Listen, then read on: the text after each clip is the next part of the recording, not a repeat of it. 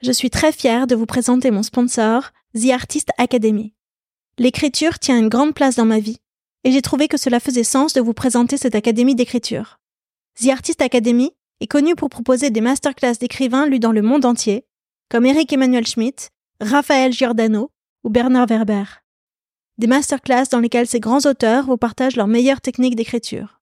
Cette fois-ci, The Artist Academy va plus loin, avec une nouvelle offre qui s'appelle l'Académie d'écriture. L'Académie d'écriture, c'est un coaching sur 12 mois qui vous prend par la main de la première page au point final de votre manuscrit.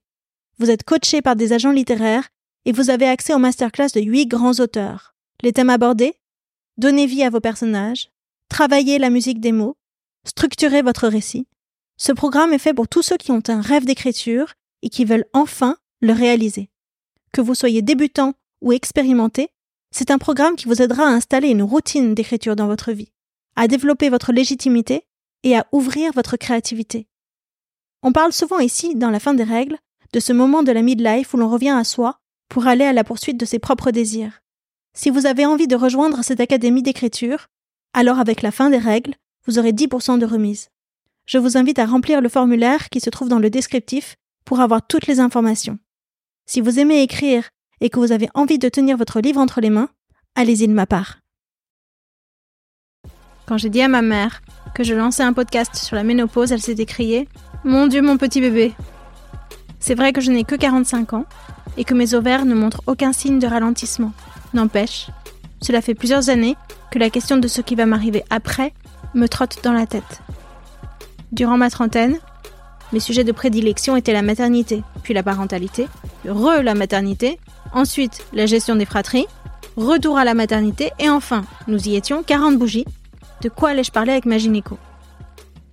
Pour revenir à ma mère, c'est l'époque où elle a commencé à se casser une vertèbre, pour rien, juste en marchant dans la rue. Puis une deuxième l'année suivante. Et puis une troisième encore, alors qu'elle rangeait la maison.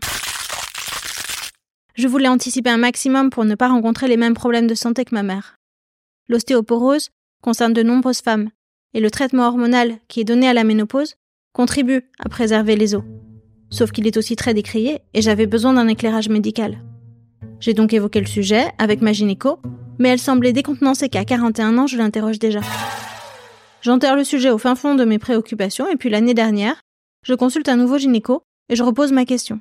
Et là, pour le coup, sa réponse m'intrigue vraiment. Il me dit Les femmes devraient prendre un traitement hormonal du moment de leur ménopause jusqu'à la fin de leur vie. Jane Fonda. Vous voyez? Et il ajoute qu'il était le médecin de Juliette Gréco. Pour info, cette star de la chanson donnait encore des concerts à 90 ans. Juliette Armanet en parle très bien. Elle a fait sa première partie au printemps de Bourges. Je poursuis les recherches, du côté du monde du travail cette fois, pour tomber sur des chiffres bouleversants, ceux d'une étude anglaise indiquant qu'une femme sur cinq avait renoncé à une promotion à cause des symptômes liés à la ménopause, et que certaines étaient allées jusqu'à quitter leur job. Et puis je creuse. Baisse de libido, confusion mentale, dépression, tout ça, ou toute autre chose, peut démarrer bien avant, c'est-à-dire pendant la période de la périménopause. Il n'y aurait pas un sujet? Aujourd'hui, j'ai donc envie de faire entendre les témoignages des femmes qui sont passées par là et qui déballent tout. La vie au boulot, la vie au lit, les kilos qui ne partent plus, les nuits blanches, les mecs qui passent dans la rue et qui matent ta fille sans même te calculer toi, mais aussi la libération que cela semble représenter pour beaucoup de femmes. La fin des règles que l'on s'impose, des règles que l'on accepte. La fin des règles, quoi. Allez, venez.